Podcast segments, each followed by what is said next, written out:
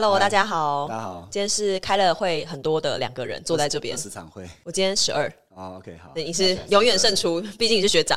三十二号 OK OK，好 OK，OK，开了很多会。我们今天是要来聊说前阵子蛮多职场的话题，然后反应都很热烈。对。然后这一次我们挑了一集是建立团队和建立公司很重要的三个点是什么？来考你。啊，哎，那不是我写的稿，对。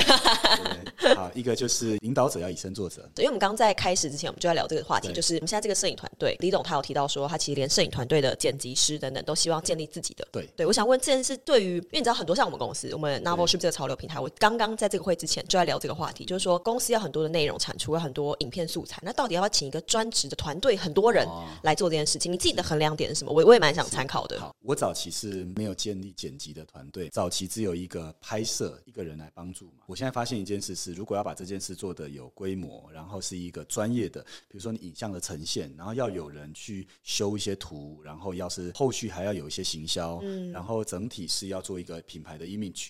那因为我们到目前为止都是一直是以一个比较建立公益的角度在做这一个平台。那我早期因为是这样的想象，所以我就都委外。嗯，可是我发现，因为现在有蛮多人会写信来问问题，那其实它已经变成了一个自由品牌了。嗯，那这个自由品牌，你就不能用一个走短期的想法去想它，你一定要花心思在上面。对那你花心思，你会很多的要求啊。比如说，我们现在把我们的影片放在 TikTok，可是它的格式有没有可能跟 IG 有些地方是不太一样，嗯要维修的？我们自己如果没有自己的团队啊，我都委外，那他会不会配合我再维修一篇？嗯他不会啊。嗯那如果他不会，我到时候我超级麻烦啊。那呃加钱给他，他还嫌我们觉得哦，怎么又多一道工所以你现？在的设定是什么？是 IG 一个，然后 TikTok 一个。呃我们因为很简单，是 IG 有上。那我们 TikTok 也有上，嗯因为年轻人嘛，有人建议说，这个其实因为 TikTok 又更年轻的一群了，所以他们觉得我们也可以在 TikTok 上面放，那可以帮助更多人。那既然都有放了，那其实同步在 TikTok 上，我觉得也没问题。所以我们就有需要剪辑的需求是，比如在 TikTok 上面的影像，甚至是以后在抖音上面的影像。嗯那每一个的影像也包含同样的影像要呈现在 YT，和 YT 的格式又有点不太一样，嗯那就变得我们必须要有人一直去做这些细工啊。哦，所以是有一个专门剪辑的人，然后一个专门拍的人，Kevin 是专门拍摄呃，有专门拍的，有专门剪辑的，然后接下来有专门是可能上在不同平台，而且会去检查每个细节，嗯，以及假设有人 feedback，他要去检查是不是有被回复到，嗯，那有一些假设是让他们开放性讨论的，我们不需要回复的，那就让大家自己去讨论，就是要再多一两位来做这件事情、啊。嗯，哎，那我想问一个追问一个比较直接的问题，就是通常请这样的一个是。在员工的团队里面，会是一个正职的角色。那你刚刚讲到说是攻读生，那为什么站在你是雇主的角色会请攻读生？跟你觉得为什么参加团队的人他愿意先以攻读生的角色？如果他毕业了呃，其实我们也没有想要直接请攻读生的想法，是因为我们有做产学合作嘛。然后后来有一次去演讲，那个产学合作里面，我们同时有正式的职位，不同部门。结果就有一个学生问说：“那你们有小编吗？”嗯，因为他知道我有李董下班后、啊对，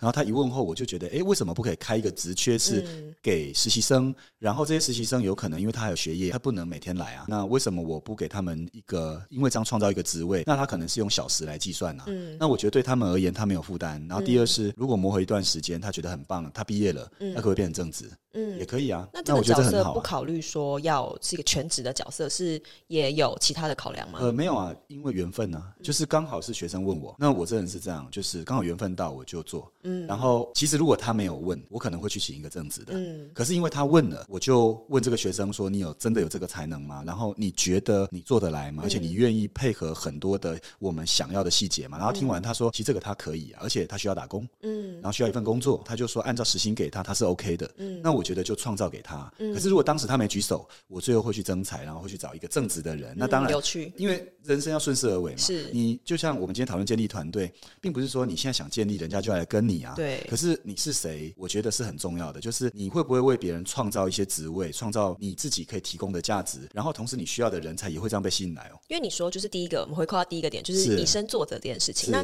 我也想追问一下说如果假设今天你的团队里面有一个人，他也是去做了一个演讲，然后有一个人举了手，后其实公司没有这样的职位，那你说哦缘分跟顺势而为，不是剪辑，但是可能跟公司某些职位相关，但没有这样的职位，是。那你会怎么去做这样的？呃我们已经有这样的例子好几个啦，像我们之前有一个实习生，他来做是做我们前线第一线要接触客户这样的说明的，就像我们称的一般的业务这样。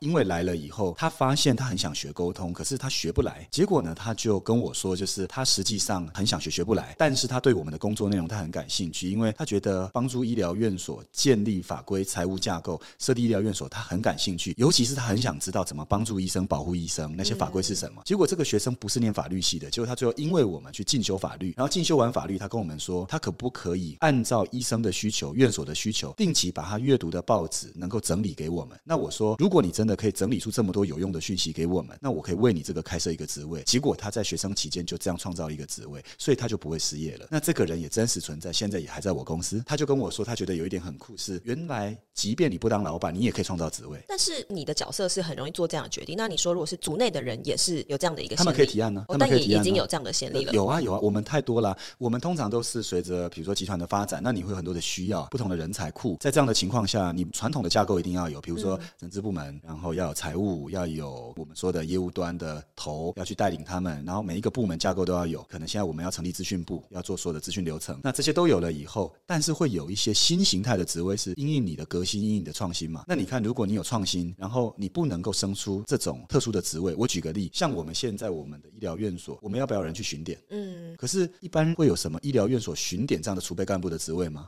没有啊。可是他们就有提案说：“哎，老板，我们是不是需要一个这样的人？要不然我们要由谁来做这件事？那每间医疗院所都不能串联，那怎么做？嗯，那他就提了这个职位。那我们就说：哦，那这个就是一个医管的储备干部嘛。嗯，那我们就增设了医管的储备干部啊。嗯，那这样子的就是人数，以这个 UDB 集团来说，大概人数是多少？呃，现在整个公司的人，如果说全部的总人数，我们大概是百上下嘛。嗯，我知道你们有些新的，是是是是是，因为我们现在北中南，应该说我们可能短期内会到两百，嗯，但是我们现在大概就是这个规格，我们也没有马上。说一定要人数增加到多少？通常都是配合集团的需求，然后我们提前准备。嗯，然后我们现在蛮多的产学合作，嗯，而且很多的医学院、医馆，然后财税的都找我们合作，嗯，那就变得说我们之间就蛮好的互动嘛，所以人才库就变得很流通啊。所以就是这个是台北办公室一些人，然后台南现在有高雄、桃园、台北。那目前我们的院所也在增设台南，基本上台中接下来也要，嗯，那新北现在也要。那可以讲一下现在可能要找的职位嘛？因为我在想，蛮常固定听的听众可能会认为这领域可能是可以涉略的。你说职位哦，像我今天正大的校方才来找我，那我也不晓得他们为什么联络我，可能是在媒体上还有我们的这些视频上看到，他们现在学校要推动一件事非常有趣，是他们的学校举个例，假设学生要毕业要一百二十学分，他们有六十学分是要修系内学，可是六十学分他希望是跨领域的。嗯，那我们就是标准跨领域的代表嘛。那我们从金融跨生技医疗，再跨了法律会计，他们就亲自来。拜访，那我就说，我们这种中小型企业，说坦白的，又不是上市柜，跟他们合作的有伟创啦，有很多大型的上市柜，都是他们的口袋名单，而且都是跟他们配合长期的。那我就问了他，为什么他要找我们？他说很简单，他找我们并不是因为我们是这种所谓的上市柜最大的，可是他找我们是因为一来我们有创新，二来我们跨领域，第三个是他也常年的有看到我们的讯息，他觉得我们应该变成台湾的代表，很有机会，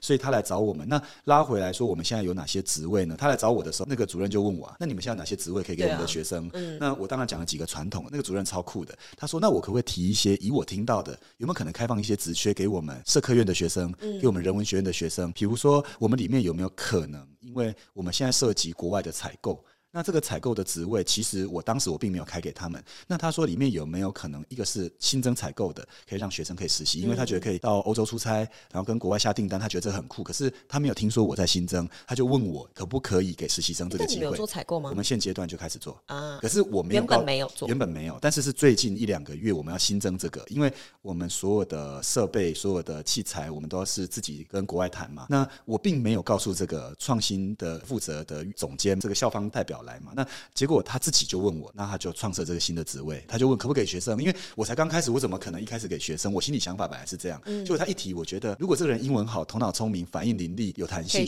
不会不行啊。那我有没有可能我在学期间就先培养一个他有潜力？结果以后我现在有个正职，然后他以后变一加一，嗯，那我这个部门就成型了嘛？哎，那像这样子，就是以人才他会有个固定的预算，你是一个人才总瓜的预算来看这件事情，还是是说有些新的职位固定，因为你可能股东结构去过，你大概是走哪一种形式？我我。我觉得是这样，通常会走预算，就这间公司已经比较定型了，它有一定的营业额。可是因为我们每年营业额都一直在往上，所以实质上我们是人才供不应求啊。嗯，就是说我们需要人才大过我们实质上现有的现有的团队，所以大量的需要，因为公司一直在成长，我们没有预算的问题啊，我们只有人才不够的问题啊。OK，但是偏偏我们有些职位我们又要特别筛选，所以就变得我们也。跟我要来应征的人讲的很清楚，是我们有哪些要求，嗯，然后我们没有设限，那他们知道我们开放，可是他知道我们是有标准的，嗯，所以以去年、前年、大前年，我们都大量的开我们的职缺啊，嗯，然后所以就越来越多的人来合作，也很多人写信来。那当然，我也遇到我们的受众，有些写信来说，哎，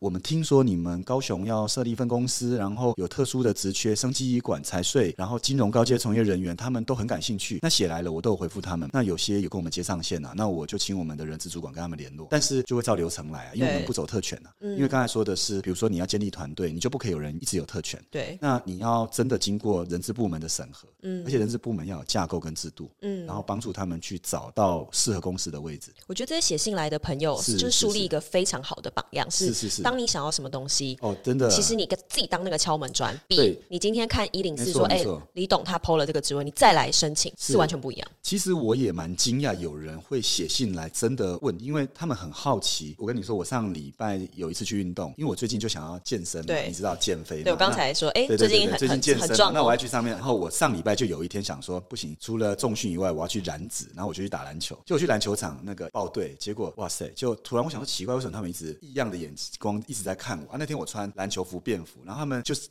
就讲话很小声，那我想说奇怪，就是他们在讲什么？后来就有一个人跑来问我说：“哎，你是李董吗？”嗯，明星。然后我就李董，然后我就在那突然吓一跳，我想说，那他们怎么会认出我？然后其中我们报的那几队里有六个人认出我，然后有一个人说他们刚好来我们公司有写信来，嗯，然后来求职。那最近就有这些。那又跟他说打赢你篮球就就入职？不是，我很担心一件事，就是我在现场，他他海淀你哦，没有了啊，可他最后海淀我。我先讲第一个，因为我我铁定没办法跳得很动嘛，那我被他海淀是正常嘛。只是我那时候心里就很担心，说他会不会有压力。然后我在那是跟长辈打那个对，然后后来我发现我想多了，他就直接的在我面前扣篮没有了，他就直接在我面前。我觉得这个这个很棒，对，做自己，对对。但是这个年轻人很棒，是他在我要离开的时候，他还真的有跟我打招呼。他说我是真的有到你公司面试，而且我有真的写信来给你们。那但我不晓得你有没有认出我。我说我没关系，我回去。如果你真的有写信来，你真的很棒，敲一下，我们一定会见面。嗯，那这两天我们见面了，我发现他见面的时候跟在篮球场上完全不一样。毕竟来面试的嘛，毕竟来面试啊。不能海扣你那个篮板，